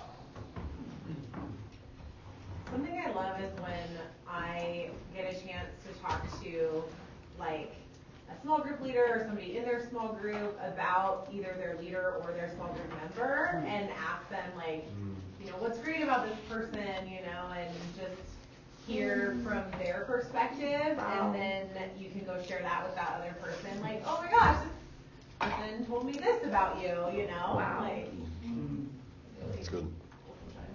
Yeah, it's good. Can you give your them your time? Because time is the most valuable asset. Uh, What's that? I said time is your most valuable asset. Yeah. So if you can give it away via service or food, Mhm. Yeah. Yeah. I think that's honorable. Yeah. Good. It's good. Yeah. Start a compliment war Sean Kemper. What's that? Yeah, that's Start so true. war with Sean Every time I see him, we compliment him. Makes me look like. It's funny. That's why he's not here tonight. That's right. He's got two honored. Yeah. But it, that does highlight a, a concept that's powerful. Is just creating habits of honor uh, in your life. Yeah. Um, there's you know, habits are, are really a powerful thing. They're, they're what you default to. You default to them today because you've intentionally done them yesterday. And um, you know, so a good challenge is just like, man, honestly, even for myself, but it's like anytime you have a conversation past like, you know, hi and bye, like anytime you have a meaningful conversation, make sure that you honor in it. Uh, and I think the story of Jesus here too is, is good. Just just practically find something in them to elevate. And you know the the thing that I mentioned this before too, but like this, the Gideon story just is always like it just locked my head. I can't almost think about this without that story. But you know the angel comes up to Gideon and he says, you know, stand up, mighty warrior of God. He was hiding from the armies of Israel. He was not a mighty warrior, but in the kingdom of God, you are not what you perceive yourself to be. You are what God made you to be, and you're learning to change your perception into reality. And so you're speaking reality into them. You know, you're you're looking for that thing. What is the thing of God that I see in you? Um, and and just speaking that, uh, speaking it early, and and speaking it authentically. Yeah. But um, you know, I, I just remember when my I did my internship with Sam and when I did my internship, I thought it was so strange when I showed up and like in the literally it was like the first 30 minutes I showed up to the church that many of them went to um, as my first thing. I showed up Saturday night. Jake Leffler met me, drove me to the house that we would stay at for the rest of the year. Um, and the next morning I went to church with some of them. And like the 20 minutes before and the 30 minutes after the service, like I had probably five guys honoring the leaders um, of the ministry. Every time I talk to somebody, oh, you're that new out of state intern. Oh, cool. You're in Stevie's resource. Let me tell you why Stevie's amazing. Right? Um, that was before I even met Stevie uh, or Gotro or any of these guys. They were just like, okay, here's. And so they were just very intentional. Like this is my this is my focus when I hang out with you is to tell you why uh, the people in your life matter. Um, and so you know, I just set a tone. That's why I think you know setting honor early in a relationship is critical because it sets the tone, it sets the, the rhythm of the relationship in, in a healthy way. And that's something that I constantly have to challenge myself. I feel like I am naturally not dishonoring, but but also I have to learn to be intentionally honoring, um, and constantly have to remind myself, like, okay, hey, let's let's focus on that. And so I don't know if that answers that question, but it's a great question. I think honestly, it's just kind of like do it. Suck until you don't, you know. Um, but but look for the things that are of God in them, whether or not they're always expressing that or not, and just saying, dude, you know, elevating the things when they do do things of the Lord, and making those a big deal. Just a couple of thoughts. Okay. Um, uh, Bible says we can always seek more for more of God and His Spirit. Also, we have to do all we have to do is ask. So, why is the second baptism distinguished as its own individual event? Possesses a step into the fullness of completeness. Why is it not enough to simply ask God in prayer for more of Him? Um, okay, yeah. Oh no, that was back in March. Okay. sorry, sorry. This must have been an LTC question. Wow. Okay. That's a good question. That's a good question. We'd love to go there. That might take more time. Sorry, whoever you are. Sorry. That was we do this with LTC for the Holy Spirit, and somebody did. Okay. Uh, the one below it. How do you explain in simple terms about receiving the Holy Spirit in simple terms? Okay. Yeah, yeah. Good. Okay. Um, good question. So, in simple terms, how do you explain receiving the Holy Spirit? Uh, anybody? Spend three hours, get away, talk through. No. Uh, Ryan, I- for it. yeah. Um, actually, part of this goes to a long time ago. Actually, when Deborah's husband came and spoke at Large Group, Jeremy. uh, Life Project, um, which is really cool. Um, the the way that I heard the message, just where I was at with the Lord, was that um, everyone wanted me to have the Holy Spirit out of, and I and I also wanted it too, but out of obligation. Yeah. Mhm. And so having a heart of just like, oh, uh, okay, I need this because people want it for me. Okay, since everyone else wants it, I guess I want it too. Um, that wasn't. I learned that that wasn't the right heart posture to have, and there needed to be a Wow. real um, desire for that. And so that Yeah. took time to develop. And so, Yeah. um, and actually, Jacob last year came up to me and said, um, when we did the same kind of Holy Spirit encounter at Fall Salt.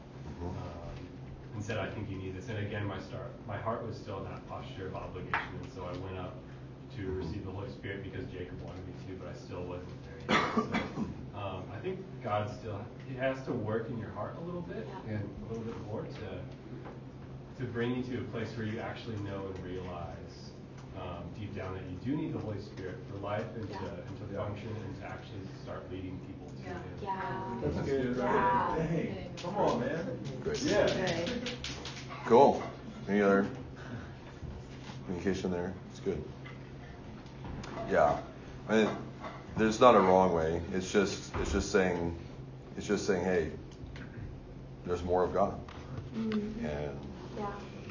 you know, the work of Christ on the cross is is a redemption work. It's a work of of saving us from sin, um, and restoring the capacity for relationship.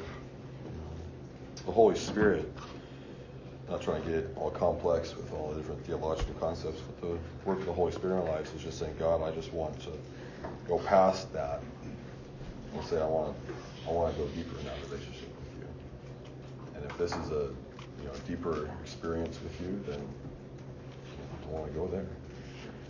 So a deeper experience of relationship and intimacy. Um, yeah. Uh,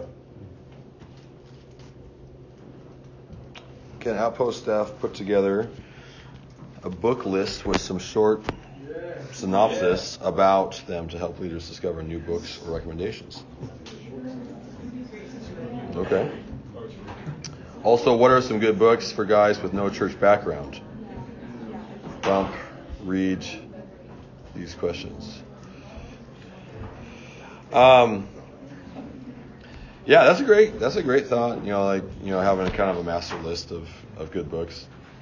Um, I was playing around with uh, a list of of kind of not maxims, but quote just epic quotes from books with with the source book. Um, we never quite got that far with it, but um, that certainly would be a good a good thing we could work on. Um, honestly, wouldn't be that hard to do. The I have a list of authors. okay, yeah, that might be you know something too, and yeah, the authors themselves. There is a there is a book by Kyle Volkmer. We have a list his top recommended books. That's a as a good base baseline um, authors with with book titles, um, and can make that certainly readily available. I think it might be worth us even looking at it and just kind of filtering it through um, all that all the ODGs that we found most impactful here in Colorado. Can Um, comment on that? yeah. Yeah, so the book by Kyle is These Things, and it has each chapter is a topic, and it like moves through, um, like you could take each topic as a small group lesson, and it does Bible verses, quotes, uh, and maxims, and then list of books that go with that topic. So it's got like 20, 30 chapters, and it's I think it's like 15 bucks. It's called These Things. You should all get it. By who? Kyle Volkmer, W.K. Volkmer. All right, all right. How how do you re- uh, a good book for like what non-believers? Um, that I think that was part of that question. Um, boy, that's yeah. honestly, honestly, sometimes it just kind of depends a little bit on where they're coming from. The a great, you know, great books. Just yeah, going through a book of the Bible honestly is, is sometimes the best thing to just do.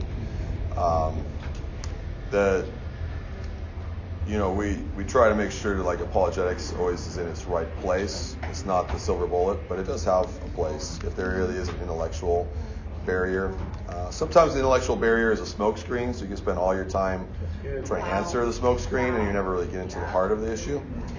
But sometimes it really is like, dude, I'm just I just don't really know if I can believe uh, in this. And so if it's a more if it really is an intellectual struggle, is God real? Um, you know, Reason for God by Keller is probably a great one, although it's, it's a, maybe a little bit headier at times. Um, more than a Carpenter, I know it's kind of a shorter uh, variation of that.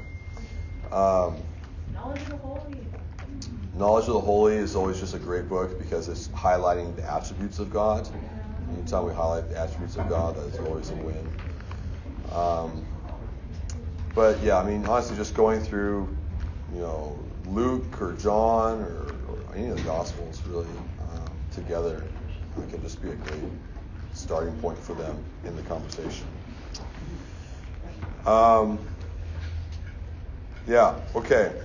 How how do you respond to someone in a loving way who uses an example of God's wrath from the Old Testament to justify their spite towards God Uh, or the idea of God, sure. Uh, how do you speak the truth without pushing them away further? This person can be someone you're pursuing, a member of your small group who is not yet a believer, or a complete stranger you encounter. Um, God's wrath from the Old Testament to justify others' spite towards God, or the idea of God. Um, yeah, okay, so yeah, the, the standard question, you know, wrath of God in the Old Testament. We talk about genocide of the Canaanites. Typically, is probably where that's going if they're more specific with it. Um, those those conversations certainly have answers. Uh, to do a good job, I don't know if I have time to do a good job with that question, but but the short of it is is um, there's multiple angles to this. One, there's multiple angles to this. One is recognizing, um, oh man, I'm going to go in the rabbit hole in a hurry. I love this conversation. I, I love this question. Honestly, I, I enjoy this conversation. I'm just trying to think of how to summarize this in a few minutes that we've got. But the, the short of it is, is one, we have to recognize um, what God, what's God up to in the Old Testament. That um, it's interesting. We read the Old Testament one through a modern lens. So one, that's one thing. We have to be really careful about reading the Old Testament through a modern lens. And so it's interesting that in the Old Testament, we read the Old Testament like that was so unjust. Actually, nobody made that argument in the Old Testament. That was never an argument. Right. How dare you, God? That was never something anybody said. You know, you know that, that should throw some red flags that we're reading it through a cultural lens. That's good. Um, now we can get into how they actually saw it, but the short of it is, is they came to this realization that God is just, loving, and good. Somehow they read what God did, and that's what they came to. Um, and so you have to rec- you have to go into uh, some historical understanding of, of how they understood God was working in a way that they could understand, and so you have to kind of work from that too. Like God is working in, on their behalf. Um, and so, for example, the Canaanites, we see that and we say, oh, how dare God, you know, destroy the Canaanites. But God gave Canaan hundreds of years uh, to repent. And in fact, God held back Israel from doing anything about them uh, because He specifically said it's not, it wouldn't be just. If you try, if you try to do anything to the Canaanites right now, it would not be just. Their their iniquity does not warrant um, any kind of action. Um, and so, and so there is this expression of God's justice and timing. Um, when He did act out, uh, He was, you know, acting. One, we, we again we read it through such a modern lens, but He was, He was. Nobody really complains when God like takes a life. It's it's more the issue that He let Israel partner in that. Um, taking a life because because and in that you have to read it you know again we read it through our modern context but but at the time god was setting israel apart that was his whole objective i'm going to make you a people separate and understand the heaviness of sin like that was huge like if you read anything about the levitical law and i mean everything about the story of israel at that time it was all about him showing Israel the heaviness and the weight of sin so they would be grateful for the redemption that would come someday through Christ. Um, and the Canaanite thing was like, okay, I could do this myself. I could do the flood. I could do, you know, you know Sodom and Gomorrah, I just send down. But I'm going to actually have you join me because you need to feel how serious your iniquity is. You will be Canaan if you um, don't understand that you need to walk with your God. Um, and so there's there's this you know big picture redemption of humanity that God is working out. Um, and so it's you know I know it's a tough conversation, but when you have cancer, you, you cut out your cancerous cells. So there's all those kind of things. There's also oftentimes we read uh, judgment in the Old Testament through um, cause and effect and how we read literature, meaning um, if I say yeah. If if I get into, um, there's oftentimes times times when God talks in the active form, but given the context, I'm, I think there's a strong argument to be made that God isn't necessarily always actively working. He's actually articulating the ramifications of Him stepping back. Um, now, we would say that's not Him acting, but in the context of you know Israel expecting God to act and not Him not, it's as if He's doing an action.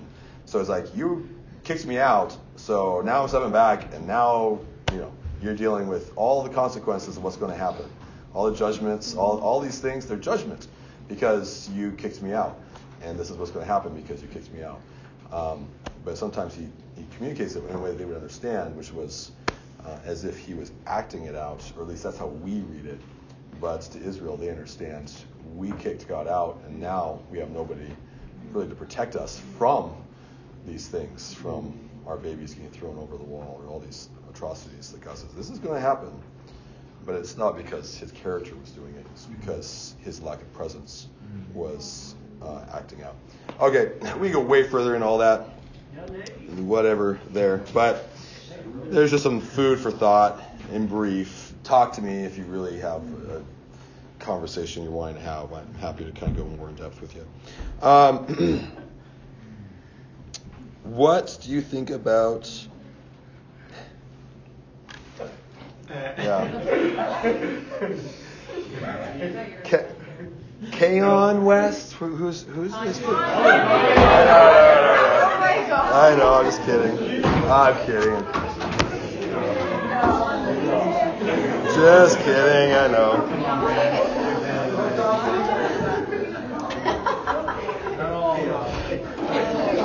You know, praise God, praise God. You know, what? The Lord redeems. The Lord redeems. So guess what? That's something to celebrate. I love that. I love that He is. You know, if it's if it's real, and I think it is, as best as I understand, I praise God. I get to see Him in heaven. Something, something to worship. All right. I knew the choir. All right. All right. Uh, all right, we're gonna wrap up here. A few announcements, and we're gonna close up here tonight. Um, are we gonna play Assassins? I don't know. We're gonna talk about that this week. I'm actually kind of curious. I'm actually kind of curious. Um, there, there's some conversation. Should we play Assassins? It's great for people to try to get to know people that they don't know. At the same time, all, all the chaos. I'm just curious. I'm just curious, raise of hands, how many people in here, if you just say you had a vote, yes, we play Assassins, or no, we don't, how many would say yes, let's play Assassins? We'll do it. Really? How many would say let's not play Assassins? Why not?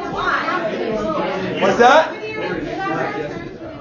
You have to go. Like, Can we do it spring semester? It'd be a lot better for people to understand. Um, who are, yeah. Saying two, let's, okay, let's do it again. Let's do it again. Two weeks. How many people would want to do Assassins for two weeks at the end of the semester with strong boundaries around work, ministry activities, and yada yada? For two weeks. How many people would want to play Assassins? Raise your hands. Yeah. Okay, how many people would not? Like, hey, this is just. No. play! All right. That moves. All right, all right. All right. Okay, so. Couple things in two weeks.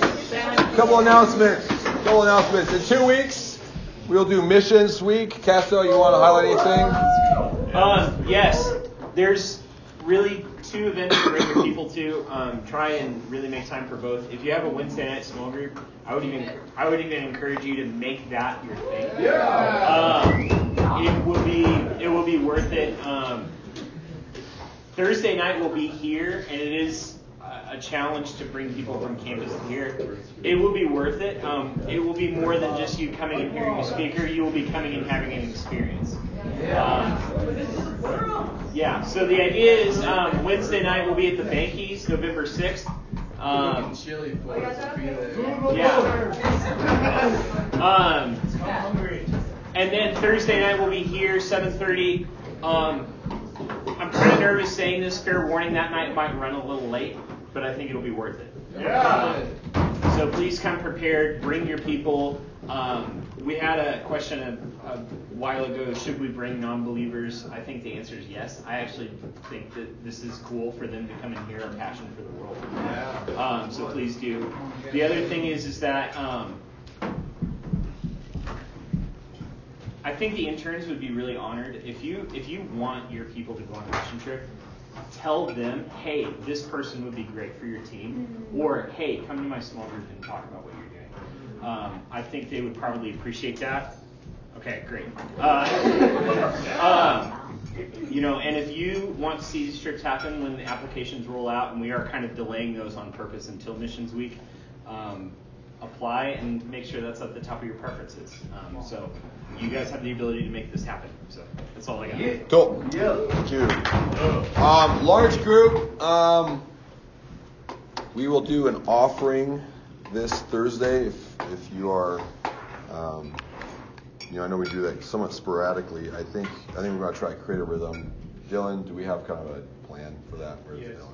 When are we doing it? Uh, for this month, we're since Missions Week's gonna be the first week of next month, we're just gonna do it this week, which is the last month, and then after that, we're gonna start doing it like the first large group of every month. Cool. So you can just kind of know that in the back of your mind. Um, first large group of the, of the month will do an offering. So that'll be there. Um, and let me let me just say this real quick. The purpose of large group is it's not independent from what we're trying to do with you guys in, in small group discipleship ministry, like that impartation and life together. The we realize that that culture is created uh, through a large the large community identity, which is really hard to do in a small group context. Uh, culture is generally a larger thing, and and so the two purposes of large group is to help create convictions in the lives of your guys or gals uh, from concepts to convictions, to communicate the gospel, communicate the truth of the word in a way that will help you grow those convictions in your relational ministry time with, from that space. Um, and two, that we just create this community identity that says this is what we're about, this is who we are, and when we get together, there's a larger sense of identity, of togetherness, of connecting one to another. Um, okay, but uh, yeah, we'll be we'll be um, there at the upstairs of the LSC for most of the rest of the semester. Um, on campus presence, we're doing that uh, at some point. Ian, you want Yeah. to get that? Um, hi. Uh, we're doing our campus presents on Wednesday. Uh, we did it this past Saturday. I was the only guy. There was nine people that came. So we had three people. So, um, no, if you want numbers, uh, we're, we're meeting people. Uh, we're going to meet people again Wednesday night, uh, Braiden Hall Common Area at 6 o'clock on Wednesday. Um, and, uh, and then we're going to take a break next week. Um, but I'm going to talk to you, a handful of y'all, and resource leaders, and see if that's a good time in general for people. Uh, so if you have thoughts of, hey, I can only make Tuesday morning at 8 a.m., we're going to do outreach Tuesday morning at 8 a.m. together. Um, make some time for it. Uh, but Wednesday, 6 p.m., Braiden Common Area. Yeah. Hallelujah. Okay, we also have uh, Halloween party coming up, um, and so Hannah, would you like to just kind of highlight details for us? with Yeah, there's a Halloween party Wow. on Yeah. Friday. Friday at my house, and we're gonna start time seven. Seven, seven o'clock at my house. Um, yes, the house house. If you guys, Skylar is hopefully I was asking. Wear costumes. It's gonna be a costume contest. Might have some cool games. We are gonna recycle, ideally, Mountain View's decorations. Yeah. Uh, well decorated. And if you have a desire to bake anything or bring a snack, let me know. It'd be really helpful. Let me know. What kind of snack? Yeah. Each small group is in charge of bringing one snack or drink. That's great. You.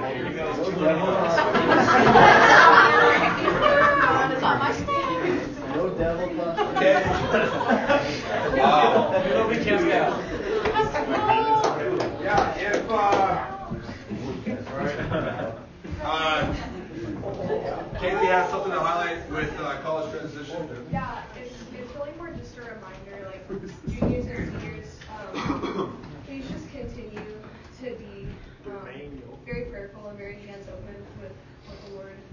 wants to do um, with your future. Like be be considering giving your be considering and, and continue conversations with like people who you're bonding with. Like consider consider going together to a place to be ministers in the marketplace. Like we have some amazing people who have graduated, um, namely Chad and Peter Brunner. Yeah, you know, They're Chad. creating, they're creating a small group um, with people like who they're meeting in their lives and their workplaces, and like they're continuing to live out like what they've been taught here, and I, just, I think that's really amazing. So I just kind of I, I want to plant that seed, like please be praying about it. Yeah.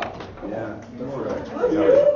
Good, good. Um, yeah, we've got, uh, in fact, uh, myself and Lindsay and uh, a couple other directors, we're actually heading to Springfield in a uh, Chi Alpha headquarters in about a month um, to talk with, with the two, there's two people that are in charge of church planting for the assemblies, um, which is one of the largest church planting entities in America right now. And, uh, and we're sitting down talking with these guys about uh, the, the idea of, of connecting Chi Alpha into church planting uh, efforts around the country and and just the future there. And they're they're just yeah they they value you guys more than you realize. Um, one of the things that we're dreaming about is someday Colorado having 10 Chi Alphas. Yep. Um, That's right. With healthy teams, creating disciple makers on the campus. Because at that point, a couple things happen. We have nowhere else to go in Colorado, so we start going to the nations and just enforce. Um, and two, uh, hundreds of you guys graduate every year, and we connect you relationally into places that will value you, understand where you come from, walk with you in this new phase of life, and and give you a context to be able to be disciple makers for the rest of your life. Uh, and so, uh, one guy I just want to highlight. He sent me this uh, little video here, uh, just for a couple minutes. I know we're kind of going long. If you need to run, I totally get it, but just a couple more minutes, and then we're going to close. But uh, this guy is actually planting a church in Boulder. And, uh, pretty pretty wild place for for this, and uh, has a cool story. You, you might get to see him more in the future. But just if you're looking at possibly Boulder, this is a guy maybe thought I'll highlight here. Jacob, you might just push and play there. I think I think we can hear him. We're gonna see.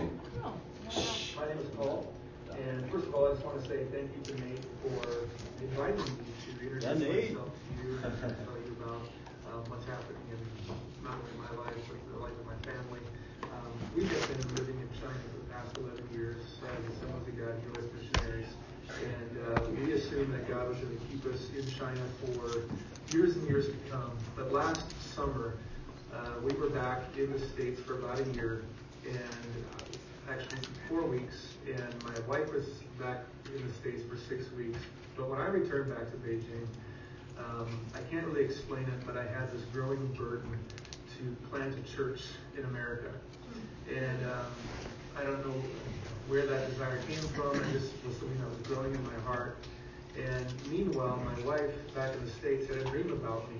While I'm having these desires of planting a church, my wife has a dream that I'm pregnant. And uh, she says, you know, she see the baby growing in my tummy. And um, she, in fact, she had to help me deliver the baby. So she went on a walk after receiving that dream, and, and she was praying about it, and she felt like the Lord has told her, um, your husband's gonna, is pregnant with something you're not going to understand if you're going to have to help him deliver that. So she talked with me when she got back to Beijing, and I remember when she asked me, she, you know, she says, hey, hey, God says you're pregnant with something. I'm supposed to help you deliver it. What are you pregnant with? And I could barely get the words out. I just began to weep, and, and by that time, I'd already had this growing sense that He was calling us to Boulder. So I was trying to get the words out. You know, we're, we're supposed to plant a church in Boulder. I could barely get them out. But I finally did, and uh, we decided to begin praying about that. And God just showed us in a number of ways that this is indeed what He wanted us to do with our life. So about two months ago, um, we moved into Boulder, and God did a miraculous provision for that as well. We, we didn't have any idea how we could actually live in the city, but God provided miraculously. We're living um, right in South Boulder. And, you know, one of the questions that um, I've asked God, you know, Lord, why Boulder? And the phrase that he kept on speaking to my heart over and over again is that he would just say, because I love it. I love the city. I love the people of Boulder. And I was like, well, God, but you know, you know, why, why are you sending us there? Well, what's going on? And all He would just say to my heart again and again is, I love Boulder. And it's interesting that those are the words spoken to my heart because as we have moved back, um, I understand that there's a there's a perception about Boulder that I wasn't even aware of. Um, we've never, we're not from Colorado. Um, we've never lived here before. In fact, we never lived in the city before we moved here. And um, I gathered that there's some like there's a certain perception um, about Boulder and there's a certain attitude toward it. Um, sometimes people chuckle. Um, usually people will say things like, "Oh wow, Boulder, that's very beautiful," but it's also very, and then you fill in the blank, strange, odd, weird. And um, and so it seems to be a city that uh, has been perhaps uh, um, loved for its beauty, but for reject, but rejected because of its culture, and because of its people. But God has told us over and over again that He loves the city. He's given us the love of the city as well. And um, you know, one verse that God has given us um, as we launch into this uh, endeavor of planning a church is that He's given us Jeremiah 33:3 um, over and over again. And Jeremiah 33:3, by combining combining a few different translations, it basically says, God says, "Call to me, and I will answer you, and I will tell you great and unsearchable things you could never figure out on your own." And I love that verse because um, we're not even sure how God wants us to go about this, but we do know that we're supposed to call on Him. And so that's how we're beginning this journey. Um, we're praying. Uh, we're getting to know people. Um, we're getting to know the culture. Um, getting to know the language of the city. And just falling in love with it and just asking God um, what He wants to do and how He wants to do it. And as we do that, we invite you uh, to come check out the city as well. You've probably been through, but you're welcome to come through and stay if you'd like. Our home is open to you. We have a guest apartment. We have a guest room. We'd love to host you. We'd love to do that if you want to stay a night or two. And uh, come pray for the city of Boulder.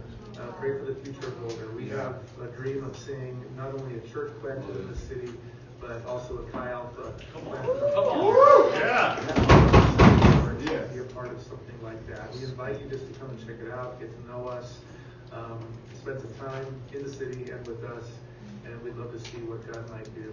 Again, thanks for giving me this chance. Uh, Nate, thanks so much for the opportunity, and I hope I can meet um, all of you real soon. Thanks. Man, that's amazing.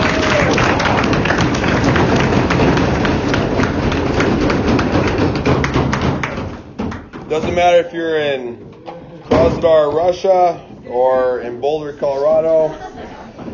The thing that uh, is most needed in our in the world today, in the church, is people who know how to fight for their world, and um, and so we we get to kind of walk with you guys as you guys are learning to do that. But this is a this is not a campus ministry calling. This is a life calling, and uh, there's a lot of pastors out there that are just honestly in awe of you guys, what you're trying to do.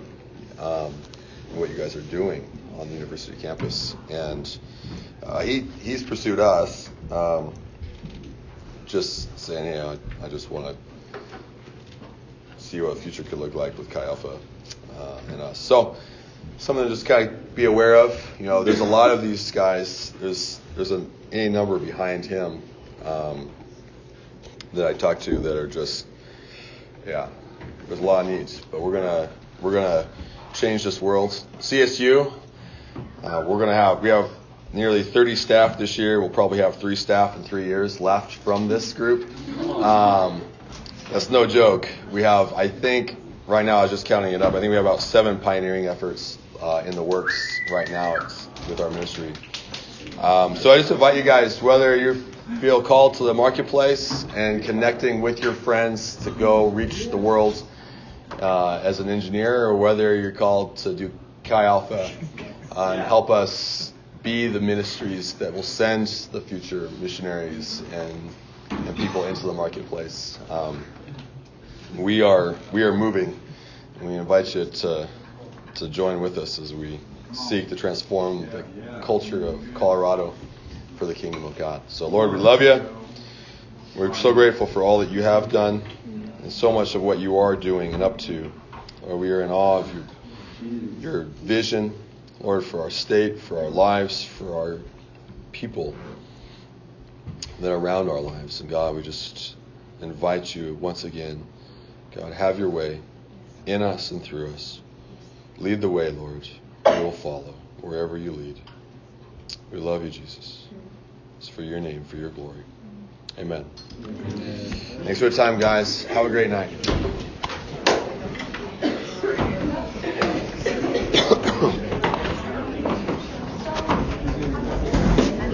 No,